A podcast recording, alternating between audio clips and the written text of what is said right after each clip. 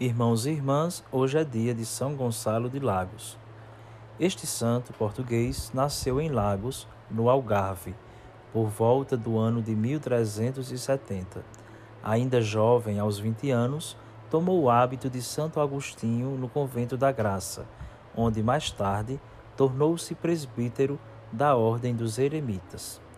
Dedicou-se a uma vida de jejuns e de penitências enquanto aplicava-se às letras e aos estudos. Homem zeloso na vivência da regra religiosa, virtuoso e cheio de pureza, Gonçalo dedicou-se também à pregação, chegando a ser superior de alguns mosteiros da sua ordem.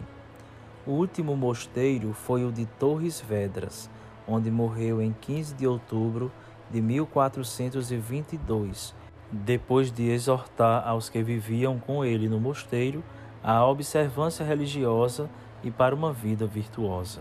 Foi considerado o santo padroeiro de Torres Vedras, mas em Portugal lhe foi atribuído também o culto. Foi beatificado em 1798 por Pio VI. São Gonçalo do Lagos, rogai por nós. Amanhã voltamos com mais um santo para conhecermos e bebermos da fonte de santidade. Até lá. Diocese de Caruaru, comunicando a vida, o amor e a esperança de todo o coração.